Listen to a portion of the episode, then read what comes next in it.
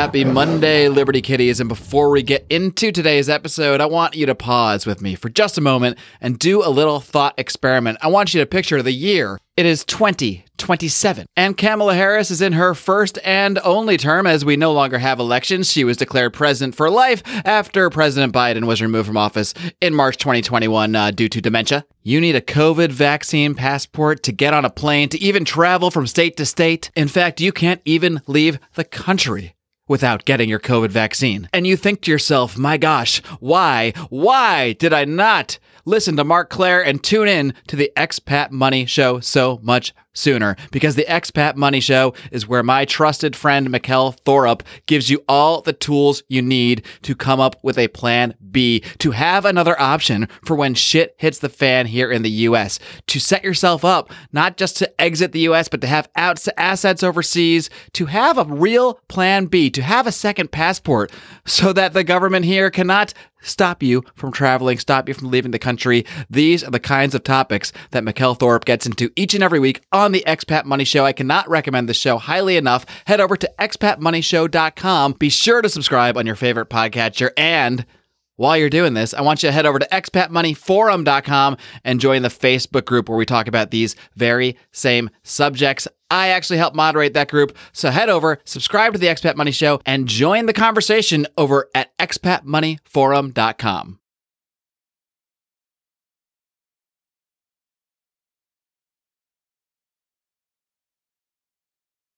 All right, kitty cats. My guest today is the former host of the Death to Tyrants podcast. Uh, do not fret, though. He is not former because the show has gone away. He has not been deplatformed, nothing like that. Not yet, anyway.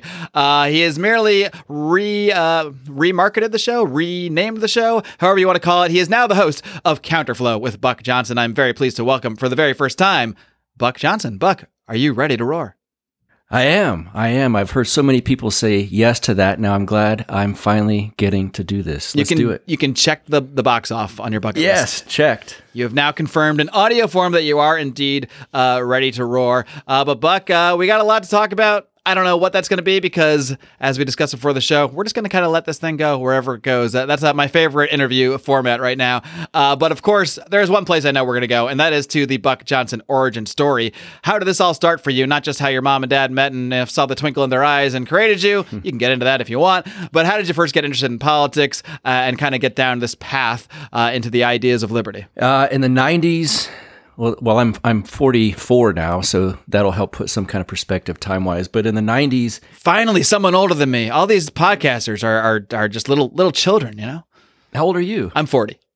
Okay, so you, you got me by just a couple years. Yeah, yeah, okay, yeah. Sometime in the 90s. I don't, you know, I was just talking to someone about this the other day. I wish I could remember or take a take a uh, a DeLorean back in time to where I could see how I picked up certain books um, mm-hmm. because you know this was kind of the, before the internet was much of a thing. But I was interested in politics a little bit. I was raised conservative, uh, kind of neocon esque. You know, this was the '90s, anti Bill Clinton years uh, for my family, and I always had a bit of an interest. I don't really know why, what sparked it, and at some point, uh, I found Harry Browne's book, The Great Libertarian Offer, and you know, I, I moved to Austin. Yeah, I moved to Austin in '98, and Alex Jones was big here on the radio, like on FM radio, and he was just you know I, I'm I marvel when I see how how massively famous he's become now. Not that I'd never thought he would, but it's still it's like that's that guy from public access that I used to watch here, and uh, he had mentioned Ron Paul. He had Ron Paul on the show back in those days, and I guess it could have been through that, but somehow I got Harry Browne's book, The Great Libertarian Offer, and that kind of did it. It was one of those moments where once you're uh, once you see and read these uh, these ideas and the philosophy, you can't unsee it. And so I was uh, hooked after that. I got to dig into this early Alex Jones stuff because I, I was listening to what I thought was early Alex Jones, but I'm talking 2006, 2007. You were really mm-hmm. listening to early Alex Jones before he kind of blew up on the national scene and had InfoWars and, and all that stuff. Uh, he was really just an, an, an FM radio host. Uh, this might have been right before, right after uh, he was Bill Hicks. So we don't need to get into that necessarily. Right. But, but uh, what was it like listening to early Alex Jones uh, compared to like what he's become now? Was it similar in vibe or was it was it as conspiratorial or was it more kind of uh, just kind of hard, you know, conservative plus? It was very anti-police state. That was kind of the thing back then. He was uh, talking a lot about Waco. He was very uh, the, the police state thing was the big issue, and the the raids for the drug war and stuff like that. And this was keep in mind just before 9-11. so it's it's weird now to almost think after you know these tech companies censor everyone and he was one of the first ones to get deplatformed that he was on an FM radio station. Not saying too much different than he says now. Of course this is way pre-Trump and I, I, I think that some of these companies hate him because of the Trump stuff. They'll use other excuses like Sandy Hook but uh, he was. It was just. Uh, I would say like conspiratorial libertarian is is how I would frame what he was doing back then. And like I said, he had Ron Paul on. Uh, it seemed like fairly often, and that's kind of what got me into him. And uh, what a cool. I mean, this was 98, 99, and and 2000.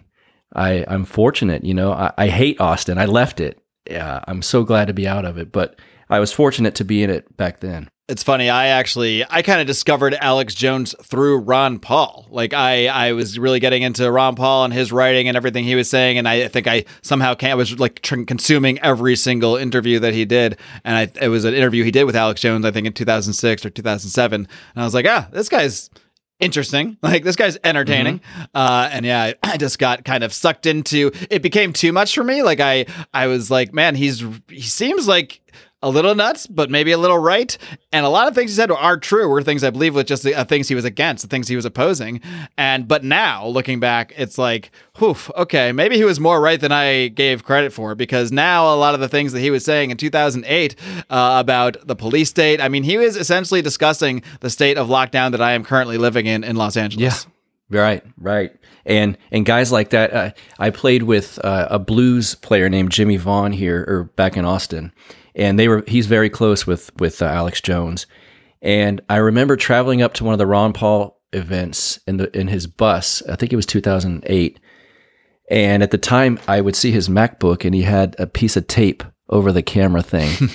and I said, you know, I was kind of into this stuff too. And I was like, Jimmy, they what's the tape for? He's like, CIA watches you through that thing. And I'm like, okay, whatever. And then, of course, later the WikiLeaks dump comes out, and it was true. Mm-hmm. And so you look back at these things that you kind of laughed at it initially, and it's like, huh, I guess they were more wise than I realized.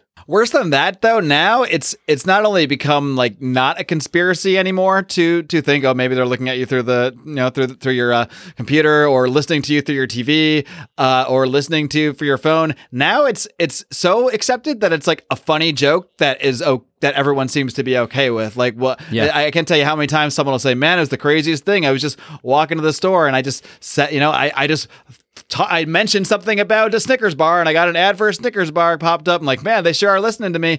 But it's it's set like it's set in a way that like, yeah, we all know we all know, yeah. and it's it's just part yeah. of what's accepted now. Um, right. I, I, was doing a podcast earlier this week with the guys from from Good Morning Liberty, and uh, like I said, this this episode there's no plan. We'll go wherever we go. Uh, but uh, this kind of reminded me, made me think of the Edward Snowden dump uh, back in 2008. And this is not my theory. It's not one I subscribe to, but it's one I'm open to because I'm open to all theories. Uh, the idea that Edward Snowden is actually like a Fed op of some sorts, perhaps, and that his dump about what was going on uh, with the spying and everything was true. It's a real dump, a real info leak, but that it was done um, with the intent of really just uh, making of normalizing it, of normalizing spying, of of us all basically accepting that this is happening and moving on. And and looking back now, it that's a mission accomplished. I mean, everyone knows yeah. it happens. Everyone knows it's going on. It's been further codified into law, and there's no protest over it whatsoever. So whether he is or isn't, here we are. It all seemed to work out for the police state. Yeah, and it's like the the frog in the in the boiling water deal, and and uh, a friend of mine was kind of ragging on uh, some conspiracy types for not getting the COVID vaccine, and how you know someone had said, "Well, I don't want the chip." You don't need to be a conspiracy type to be skeptical No. about, about the vaccine. Is yeah, and he was going after the microchip aspect. Like someone had told him, "I don't want the chip in me," and he said, "I told him you you carry around this phone with you. You're on Facebook all the time. That's your chip." Uh, Just like you're saying, like it's common knowledge. Like, well, they track us everything. You know, everything we do, everything we read, see, they all know it, and it is funny. Yeah, I hadn't thought about how common. It's just common knowledge now, when it used to be con- extremely conspiratorial. Yeah, it's fr- it's from conspiracy to common knowledge, and somehow he missed the part in the middle where we're actually supposed to be against the whole thing and, and should actually be really, really frightened by it. We somehow skipped the actual totalitarian future and skipped right to ha ha ha. We joke about this because this is all the world we live in. Mm-hmm. I'm not I'm not quite sure how that all happened, but uh, getting back to your story a little bit, how did you go from just guy that uh, sort of learned about liberty and, st- and started taking interest in, that, in these ideas from the uh, the Alex Jones? That's a hell of a combo right there, the Alex Jones Harry Browne combo. That, that's quite a, a liberty cocktail of sorts right there. But how, how did you go from that point of just gaining interest in the idea to actually becoming someone who was involved, who was vocal about it, so vocal that he actually went and started his own podcast eventually? But I'm sure this started in sort of smaller conversations, perhaps. You know, I'm I'm sure you get into stuff being in the music uh, business for so Yes. long. Uh, I'm sure you've faced both uh, interesting and frustrating conversations along the way. Yeah, and it's funny they've become frustrating as of late. I would say, you know, maybe since 2016 or so. Uh, I was always the the the uh, crazy libertarian friend within the music scene in Austin. But it's interesting. Uh, Ron Paul was very big here, and so we would play these events for him in 2008 and 2012. But for sure, when that 2008 run ran run happened, the Ron Paul Revolution signs and stickers and and all of that paraphernalia, we'll call it, it was all over Austin.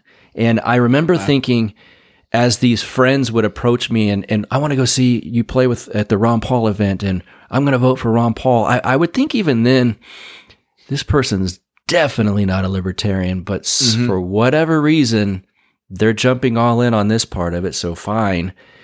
And uh, so I, I was, like I said, yeah, they'd always, so what about this thing that Ron Paul says? What about this position? And then I guess in maybe, yeah, around 2016 when the, the uh, waters really started heating up politically and, and then the Trump derangement syndrome, it was uh, rampant in Austin, Texas. So at some point, maybe it was the Tea Party days, libertarianism amongst the left wing music crowd that I was familiar with, it became a real bad word. And then I was like the, oh, now he's the crazy guy. He's the conspiracy guy. Oh, he likes Rand Paul. Rand Paul doesn't want you to have health care. Libertarians mm-hmm. are racist. They're closet fascists. You're like, boy, we came a long way from you. You guys Yeah. wanting to come see Ron Paul speak, huh? Yeah, they, the anti-war part they didn't care about anymore. It was always these kind of cartoonish, silly uh, versions of what they thought it was. And then, uh, yeah, then I, I, sl- you know, I would hear you guys. I would hear Tom Woods and Jason Stapleton a lot back then. And I just thought, If these idiots can do it, no, I, I actually thought this is really cool. I want to meet these people and be able to get these messages out to all of these musicians in Austin because they Mhm. all they they follow me on Facebook and social media, formerly MySpace, all of this kind of stuff, and they have asked me things over the years if I can get this platform where I can interview these people that know these ideas so well. I'm going to just red pill the music scene. And lo and behold, that never happened. but the podcast did. So. The podcast happened. I have been able to interview uh, so many people that I respect immensely, and I've my knowledge has grown uh, immensely. Like I'm sure you would you would you've gone through the same thing. It has to because when you're talking about these things constantly, interviewing these people, authors, journalists, whatever, you're taking in so much information that uh, you can't help but be red pilled along the way. Well, I say that there's names I won't mention out there that still haven't been, but but just you, you learn so much doing this this job. I mean, that it is a job, and uh, I'm so I love it. I mean, I'm I'm immersed in it, and so yeah, those people in Austin, the musicians.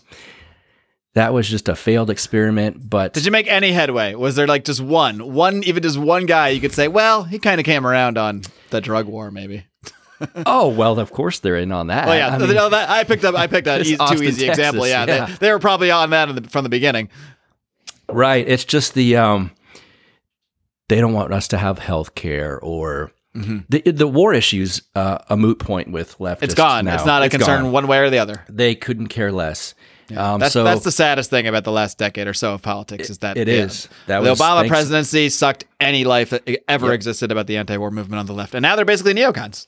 Thanks, Obama. Yeah, well, the Now you're racist if you're against wars. It's like this is how far it's been flipped around. Yeah, that's that's a good point. Yeah, the neocons are back home where they started on the Mm-hmm. left side of the aisle. So I, I think they're it's it's a more appropriate fit, and I'm glad they're over there.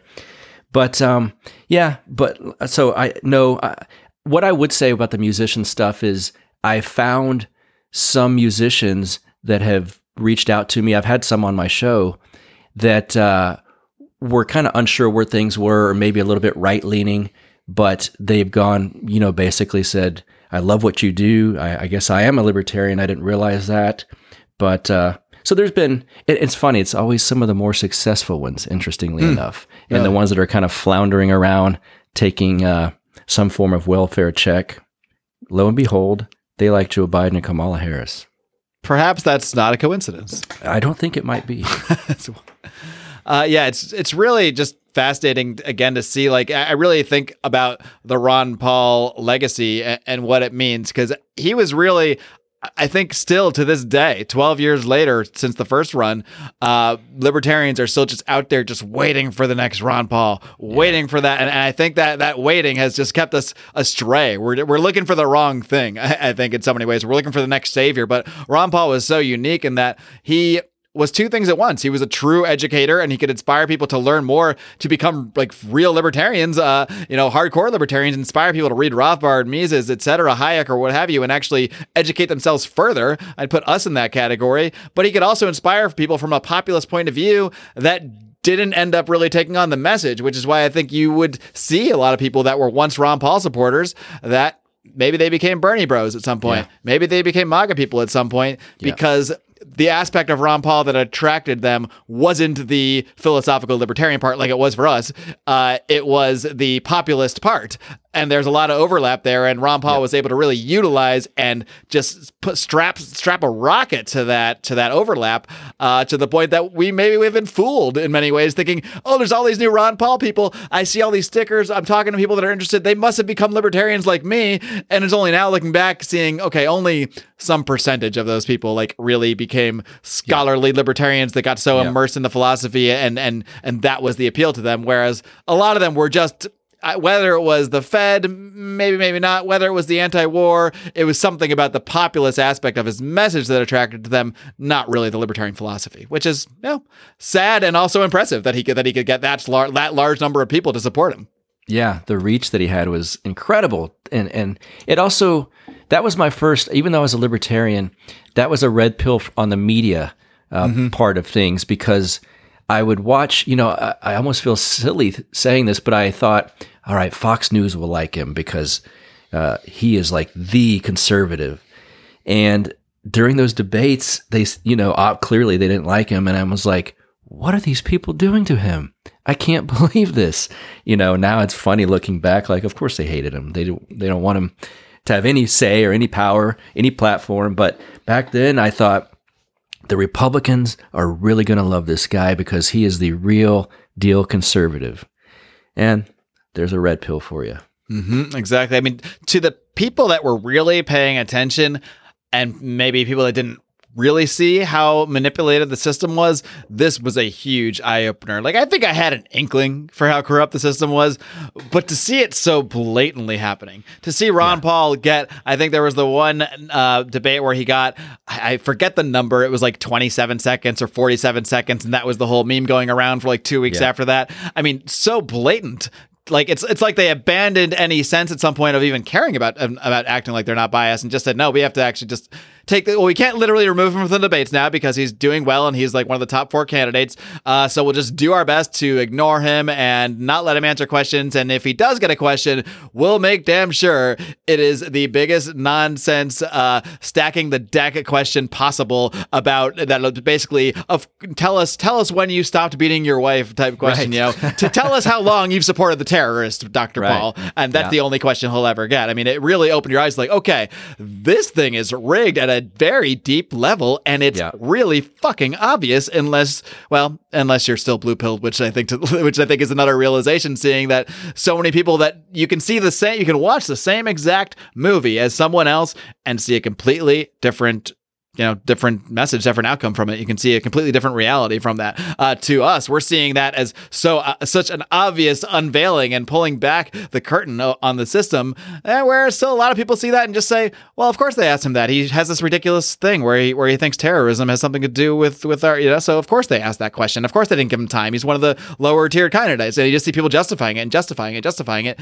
And that's when you got to start thinking you know some it, it takes something for everybody to go from and we've we've been using this phrase enough i think in in this episode maybe we should try to parse it out a little bit a lot of really what we mean when we say red pill and blue pill because a lot of people mostly people i call blue pill not coincidentally think that a red the red pill term is one to describe conservatism or conservative politics or being Republican as opposed to Democrat. Um, how would you define when you keep using the term red pill? How would you define it? Because uh, you know it's it's not red because it, conservatives are red. It's not blue because Democrats are blue. Oh my goodness, I hadn't even thought. Of, there are people that think of it in those. terms Oh yes, absolutely. Oh. And and I, I mean I guess with the color schemes maybe that's one Yeah. reason people could say that it, it's Right. it's mostly people on the left that or or sort of on that side of things they they think that when we're talking red pills we're saying we're we're we're being conservatives we're being on the right that's that's why we're using that phraseology Okay. or they'll say well Curtis Yarvin came up with that so you're a fascist Okay. Well, in fairness, I did get it from Curtis Yarvin. Well, let's Well, yeah, say I, I mean, got it from Michael he did. Malice. He did come up with it, yeah. yeah. he came up with Um, using the Matrix analogy to describe what he was trying to describe yeah Yeah, and, and that's what people need to think of is that Matrix scene. Uh, funny enough, I've not even seen that movie, but but I'm familiar with the scene. You should. It's actually a really it's a really great movie. So red pill is just uh, realizing that there's a. Um, it's hard to use red pill and not use red pill term Yeah, like it is. cathedral. Um, let's put it this way: there's a there's an elite group of people that let, let's let's include the establishment, Republicans and Democrats, the university system, the media, and the the uh, education system. There is a a we call it the cathedral, but there is a group of various levels of people. They're not all in on this where they sit in a dark room, but there is a narrative pushed forward onto the people of this country and th- really throughout the world. This happens everywhere, but specifically here, there's a narrative pushed forward to fool what we will call blue pilled people uh, into believing this is how things work. And let's say the government's there to help us. The people make up the government. The school systems educate people. They go on to college. They become smart. They earn a, a, a great living. This is kind of the narrative that's pushed upon people. We have to spread democracy overseas.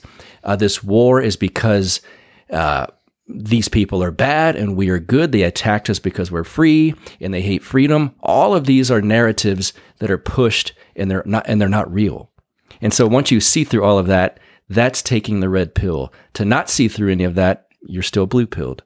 Does that does that make sense, Marc? I, I think that's a perfect summary. I, I think it really does come down to narratives and how people see narratives and how people filter their narratives and how people recognize where a narrative comes from and how something even becomes a narrative in the first place. Uh, again, that's why we can watch the same movie and and and you know see something completely different. Uh, we can watch the same video but actually watch a different movie. Um, and, like for example, I, I think just to to think of the past year, um, uh, someone blue pilled would say that you know the reasons that we still have lockdowns or that we have all these different measures being put into place is because politicians this is a new virus. Politicians don't really know what to do. They don't know how to handle it. They've made a lot of mistakes along the way, but it's really just them trying to do their best to do something. And there, there's even some like logic in that. There's some Hayekian logic there that you know politicians are just kind of flailing about trying to do something, trying to move up, trying to get on top. Uh, it's not completely untrue necessarily, uh, but they will see that as the only the only rationale behind it. To them, there's nothing about a greater narrative being pushed here. There's nothing greater behind it.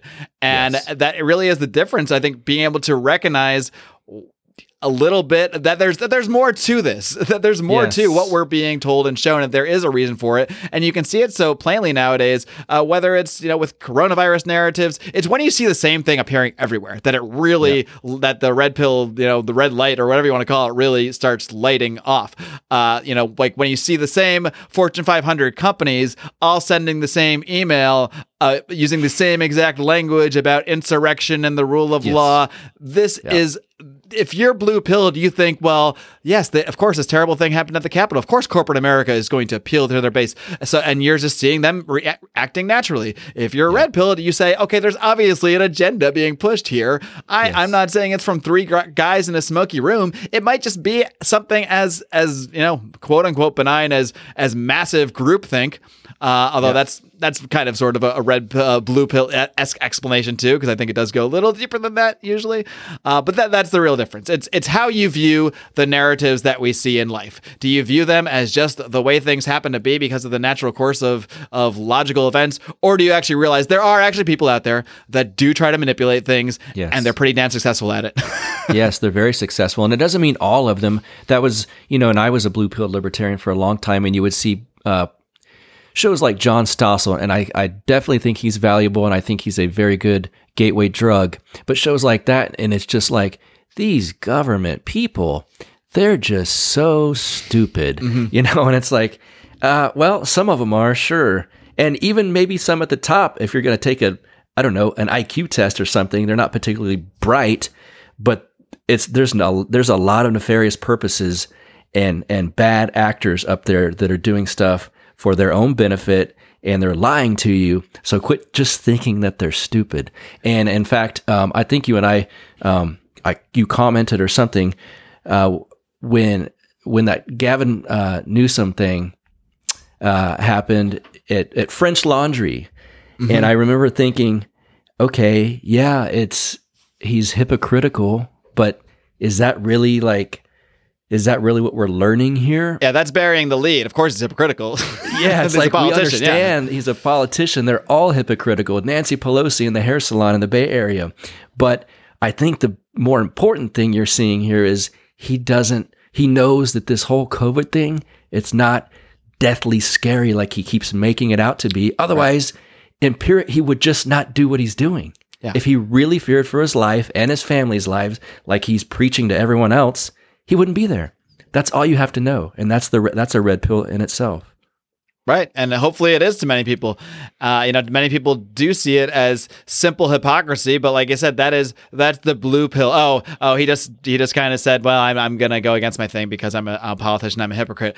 Uh, yeah, looking at the higher level, you have to realize if he's doing that, it's it's it's more than hypocritical. It means it's conscience.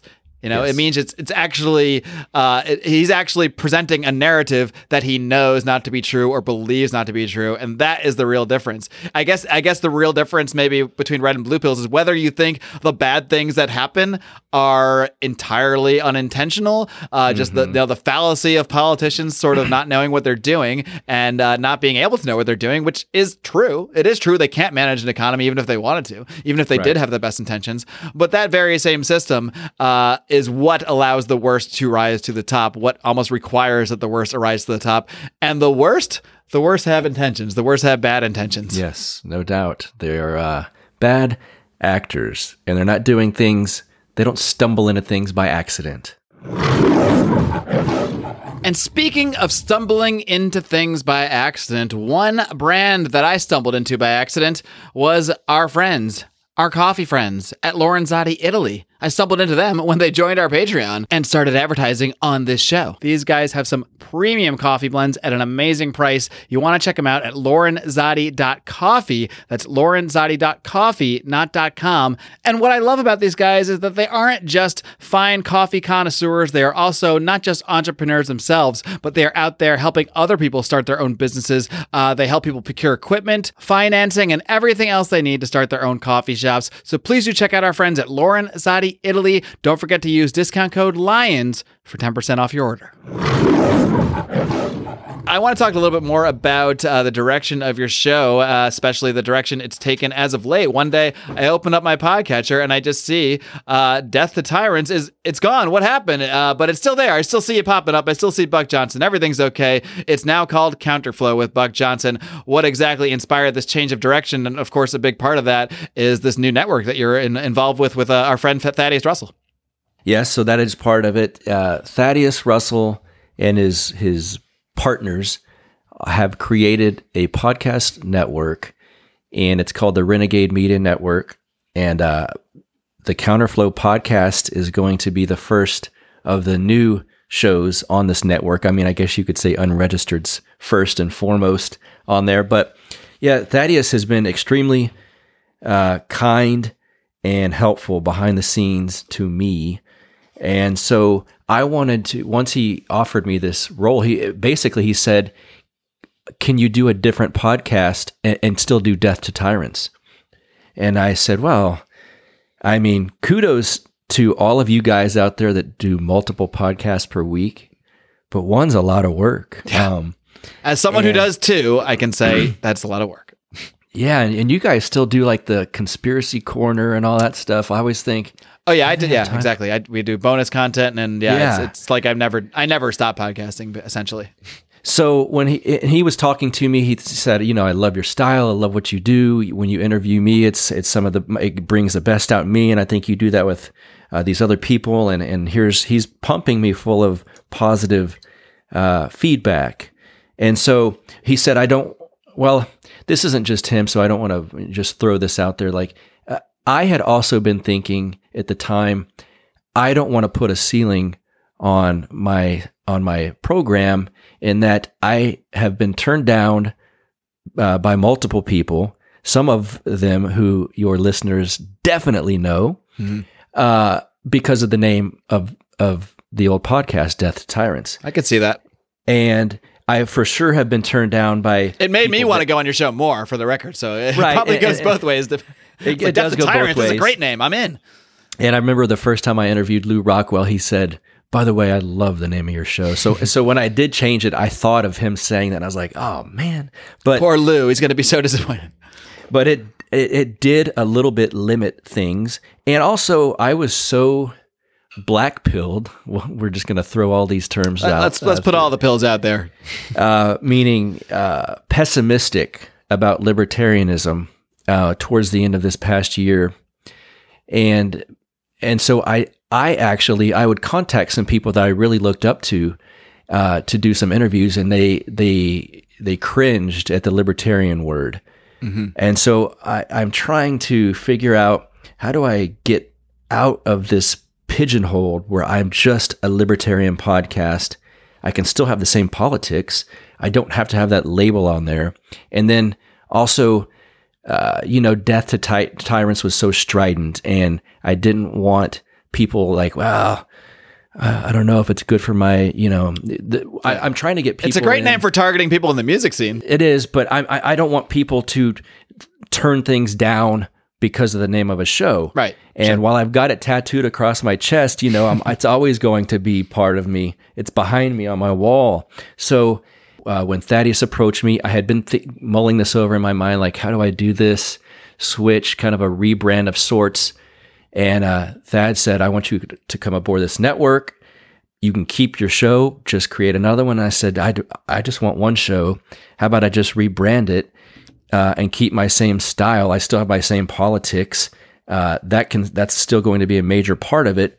It's just not going to be so strident. Hey, I'm ANCAP libertarian, death to tyrants, and so uh, that's basically mm-hmm. the gist of it. And uh, so yeah, some of the, I, you know I, I kind of I have a love for uh, populism, paleo conservative stuff, and and so some of the right wingers that I will be bringing back and have have have excuse me have had on before, they uh, th- they were hesitant to come on a quote unquote hardcore libertarian show. So I just thought, you know what, if this is going to open up uh, my possibilities for guests who I really want, then then I can just change the name because I'm still me. I still have the same politics, and also um, I wanted to feature other aspects of my life, and so I will begin getting um, people that aren't just political on on the show, and as long as they are,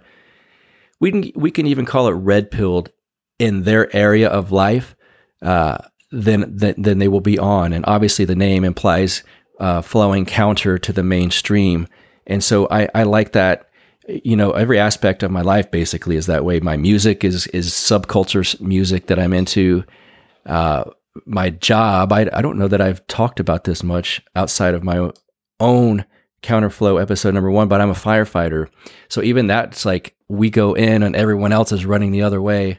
Right, right, um, yeah, yeah. and my politics, of course. That's, a, that's a hell of an analogy, or your career to your whole to everything, every other aspect of your life, really. Yeah, it is. And so when I told uh, Thad, I said, I think counter, and he knows all this about me. We've had multiple offline conversations, and I said counterflow, and he was like, bro, that's it. He goes, that is you. That's everything about you.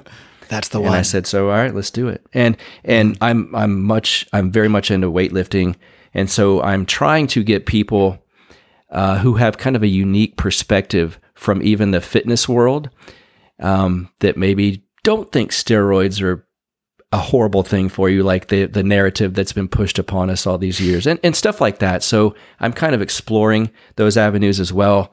But behind it all is obviously uh, my politics, and uh, they flow counter to everything else. So that's kind of what we're doing now. Yeah, I, I got to be honest. I've been go- going through a lot of the same thought process myself lately with this show, uh, really over the past like year, year and a half, uh, because a lot of times I do want to reach out and, and I have done shows with other people that aren't strictly necessarily you know libertarians per se but at the end of the day i do feel like i'm a little boxed in by the of liberty, you know, and liberty should be just a word that everyone agrees on, I would think. But it, unfortunately, the word is just kind of tied into the right wing conservative uh, politics. And I, I, feel like in many ways, I know John has experienced some of this just with Felony Friday because he is pulling so many people from the more progressive side of things, like the um, the the side of things that is more into the criminal justice movement.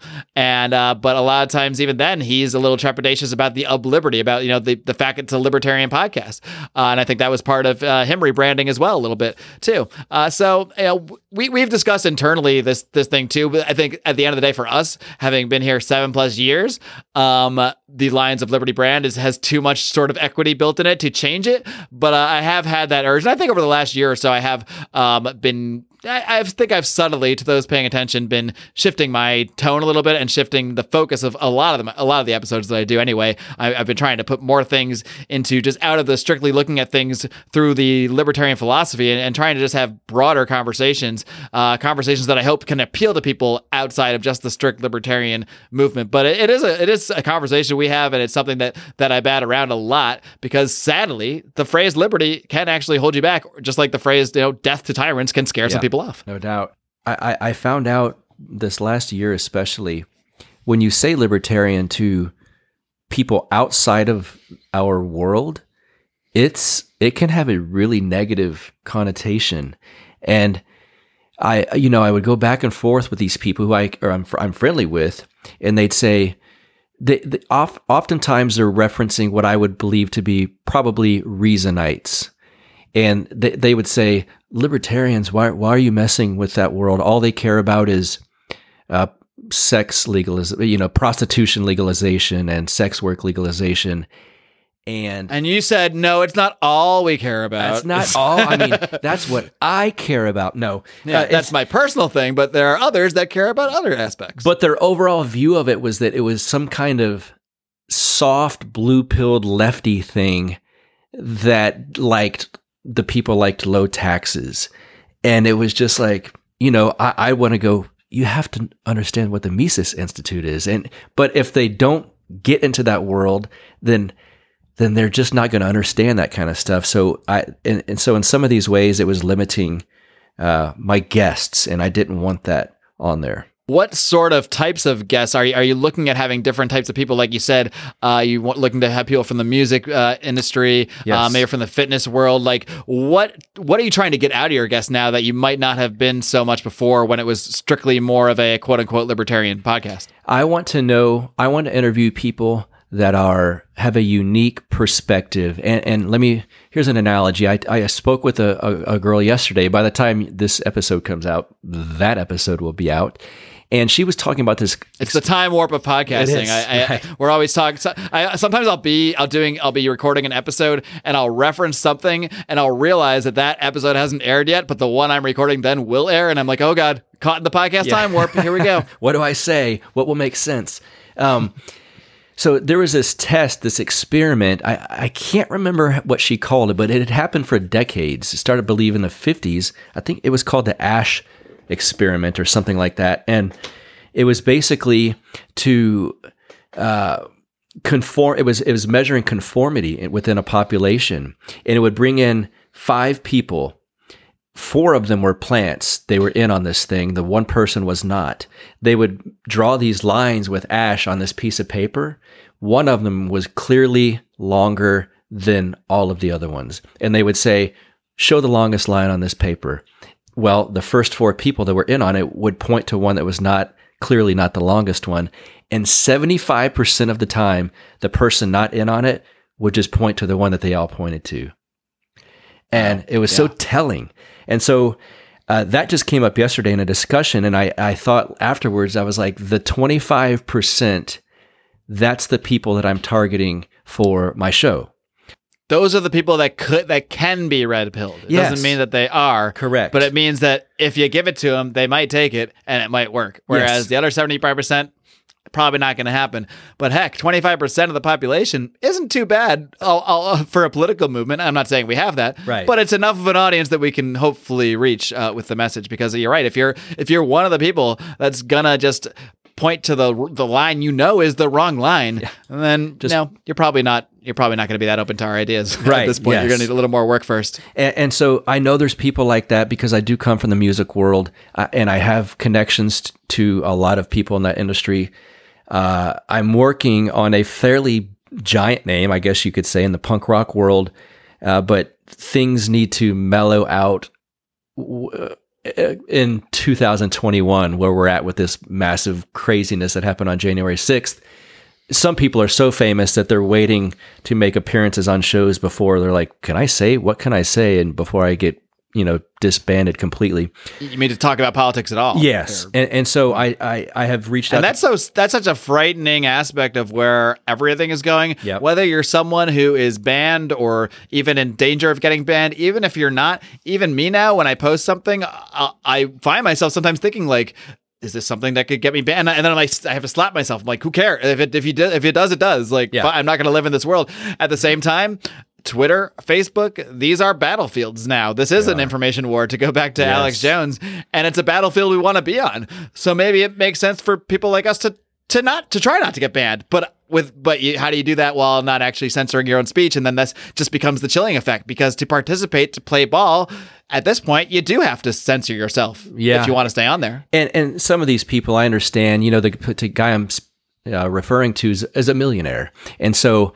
He, when you play to such a large audience, you ha- he, I understand where he's coming from. Like, hold on, let me let's let things kind of simmer out here for a second before I uh, appear on your show. I got to figure out which way the wind's blowing almost before I'm allowed to talk about politics and still uh, perform for large audiences. Um, so people, I want to get people from the music world that are have a red pilled mentality. Um, there's a guy I want to reach out to. I won't even give it away yet in the fitness world. That's not just a generic, hey, I like working out. And, and like I said, I, I, I find the uh, the underdog, the minority viewpoint fascinating um, because we've been told steroids will kill you forever and ever. And you and I love wrestling. And so that was a major story throughout wrestling in the 90s. And uh, I find it interesting when a well known lifter says they're not bad for you. I do them. So I, I think interesting takes like that is what I want. And Jose Canseco's been saying that for years, yes, man. that's right. And I think And he looks pretty good right now. I find s- those opinions interesting, and so uh, there's people like that that I want to reach out to and get on. Um, you know, mostly I love politics and, and political discussions and, and philosophical discussions. So it's mainly going to be that with uh, some interesting things here and there on the outside of that. Well, kick ass, my dude. I, I've been loving your show uh, since I, you know, really since you reached out to me to be on that show uh, is when I started listening to it, and I, I've been enjoying it too. And I think the direction you're taking is is an excellent one. Uh, obviously, being partner with Thaddeus, being part of that network is huge, but I think just the overall direction you're taking is the right one to take. I, I think it is going to open up so many opportunities uh, for the kind of people you interview and the and the, and the way you're going to be able to deliver that that same message that is still inside of you, that's still part of what you're doing. So I'm really excited to uh, to continue to hear I guess to continue to listening to what you're doing over at Counterflow. One thing I just want to ask you about, since since you brought it up, and I didn't even realize this before. I feel like I might have heard you mention it, but I hadn't really thought about it deeply. Is is your career as a firefighter and um, how?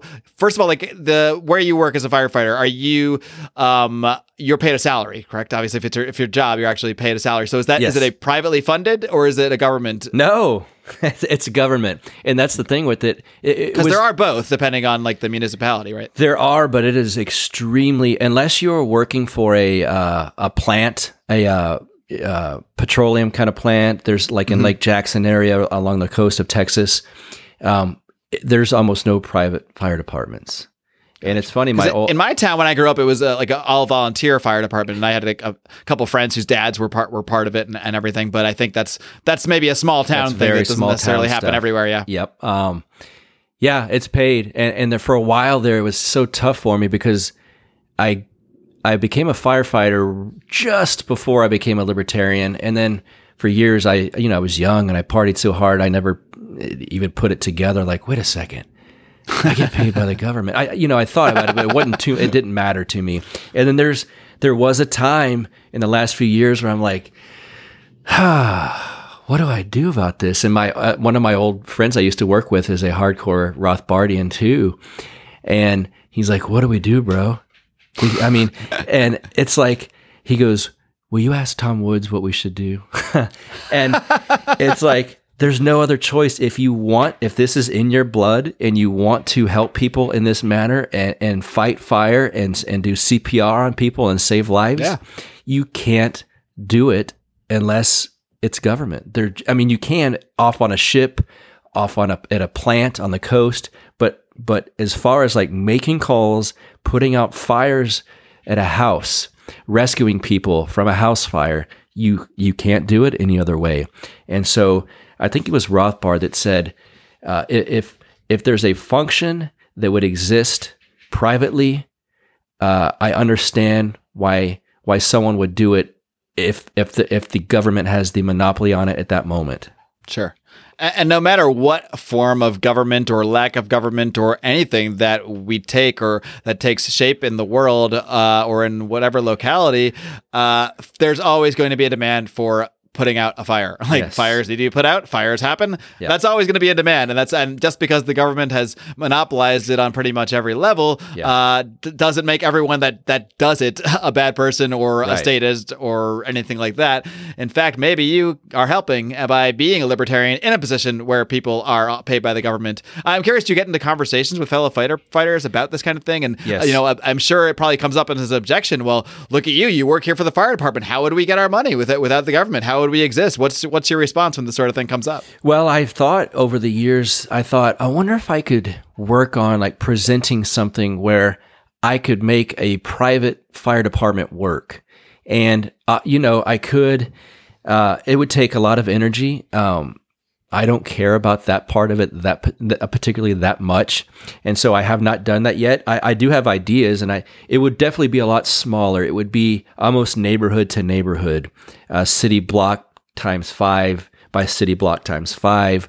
Um, it would almost be like how we have fire stations laid out. That would be the fire department for that area, rather than a city fire department where that's just a station So it'd probably be decentralized, and maybe those Yes. local neighborhoods just kind of Correct. chip in. for- Insurance, uh, Insurance, insurance, would do a lot of the the the work on that. But I have to be honest. I'm I was shocked, and I still am a little bit, the number of firefighters that listen to my show. And at first, it would be one or two, and they'd write me or come up to me at the gym and, hey, I, that's pretty good stuff. And it's like, you know, because the, they were two separate worlds for me.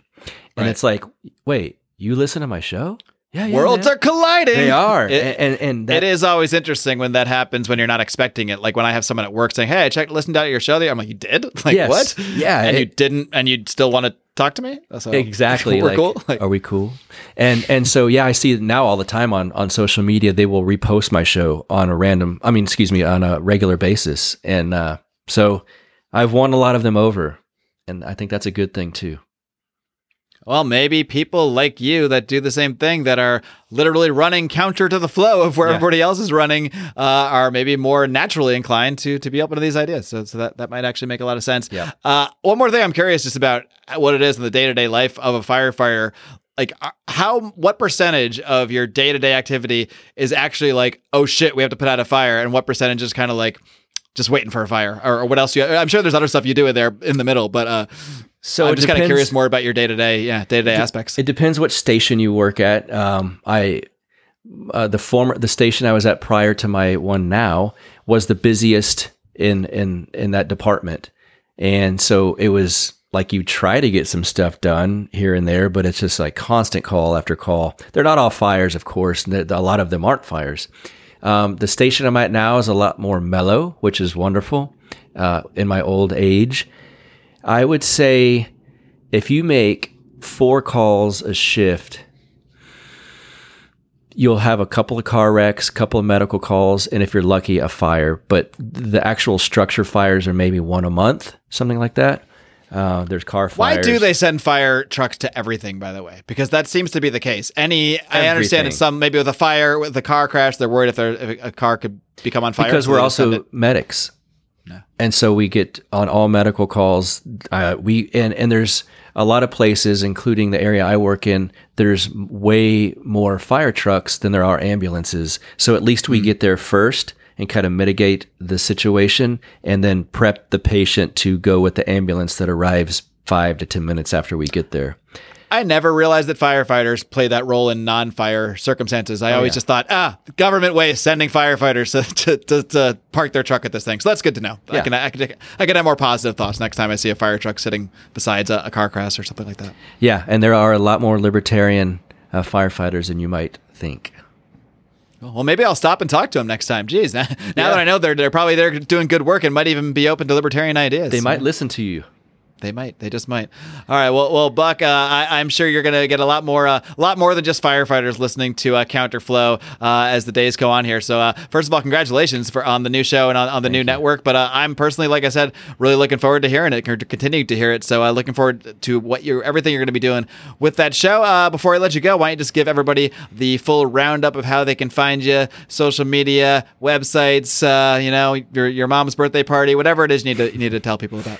All right. So Twitter at Buck Rebel, B U C K R E B E L. So as of right now, the website is still death to tyrants podcast.com. We're in the midst of changing that. Um, I don't do that at all because I'm terrible at it. But uh, my my friend Bobby, who's working on my site, uh, we're, we're in the process of changing. But until then, death to tyrants podcast.com. I'm on Facebook. You can just search Counterflow Podcast. And uh, you guys listening to this, you know all the all the ways to. Oh, I'm on now. I'm on a uh, a telegram. Uh, how do you say this? Telegram. I got a Telegram group. So if you're on Telegram, the app, search Counterflow with Buck Johnson. And uh, if you're one of those people from the Loser Brigade that snuck in there the other day and thought you were really hot shit, taking pictures and posting it all over the place, I don't care because I'm not saying anything that's secretive in there. But you guys who are listening, who are fans of what I do, obviously you're more than welcome to come on in and take part in uh, the conversation on Telegram. All these all these methods we got to find to communicate because they keep Yeah. cracking down on people. and now it's become more than oh, maybe we'll we'll probably get to platform someday. Worry about it later. Like, no, we might get to platform like tomorrow. So I know. now that's why we're we have a MeWe group now. Uh, we're using like Signal and Telegram for Messenger with various people. Like pretty much every everybody I know that I communicated with on Facebook and Twitter, we have an alternate method at this point. Um, Yes. So it's it's become uh, more than fantasy, just like a, an, an immediate necessity. It's like pamphleteers of the old days. We're just gonna have to say, "Hey, go take this pamphlet to that guy down in that town over there." And Yeah, I'm waiting for the carrier pigeons to come back Yeah. personally. right. I'm going to take a little uh, carrier pigeon course and, and uh, see what I can do there. Uh, but Buck, uh, until then, until we get banned, we can at least still find you on podcast apps whenever podcasts are found. Uh, be searching, of course, Counterflow with Buck Johnson. Buck, it's been an absolute pleasure having you on. Keep up the great work, and of course, keep on roaring. Thanks, Marc. Thanks for having me on, and uh, it's it's a it's an honor and a pleasure. I've listened to you guys for a long time. This is cool. Thank you. All right, kiddies. I hope you enjoyed my conversation there with Buck Johnson. And uh, as we approach 500 episodes here, I say we. We are approaching many more than 500 episodes if you include uh, Brian McWilliams with Electric Liberty Land every single Wednesday, if you include John Odermatt with Finding Freedom every single, Thursday. Uh, but I personally am approaching 500 of my own episodes here on Lions of Liberty, of course. As I spoke with Buck, uh, I've done so many more than 500 podcasts with all the, the bonus content that our patrons are privy to Conspiracy Corner, uh, bonus segments with guests. We've just done so much, so much, so much for our patrons. And we're going to reward our patrons even more because on February 8th, we're going to have a live stream only for our patrons where we record and celebrate 500 episodes of Lions of Liberty. I'll be bringing on the entire Lions of Liberty crew, uh, as well as some special friends of the show from over the years making some appearances. That is, again, going to be on February 8th. Uh, the only way you'll be able to see this live is by becoming a patron of the show. And if there was any time to become a patron, if you've been listening over the years and you haven't yet, it may just be right now when we're about to hit the 500th episode of the flagship Lions of Liberty podcast. So to be a part of this very special live stream, you want you to head over to patreon.com slash lions of liberty. Choose a level any level. We're eliminating the $2 level. So anybody at $5 or higher per month will uh, retain access to the live facebook group will be able to access this live show through that group. Uh, so please do check it out. Patreon.com slash lions of liberty. We truly truly appreciate the support from all of our many many many patrons who have supported the show over the years. We want to reward you not with just the special uh, live stream which will be repurposed into a, an episode of, of the podcast itself but it will not be the the full show. Only the people watching live will get uh, every single second of the action here. I will also be doing some more book giveaways on this episode. Anybody tuning in live will have the chance to comment and at the end of the show get a free book from the Marc Clair liberty collection. I am cleaning out making some space in my home getting ready to simplify my life and i'm giving away some books in the process of that. I am already giving books away uh, to people who sign up on our patreon. So patreon.com slash lions of liberty. You might skirt in and be one of the people to get uh, one of the first five books i'm giving away. But if not i'll be giving away even more at the end of that very special live stream. So again patreon.com slash lions of liberty. Toss us a few smackers five smackers a month. You can hop in support the show and celebrate 500 episodes with us. I'm excited. I hope you're excited. Until next week my friends. Live and live free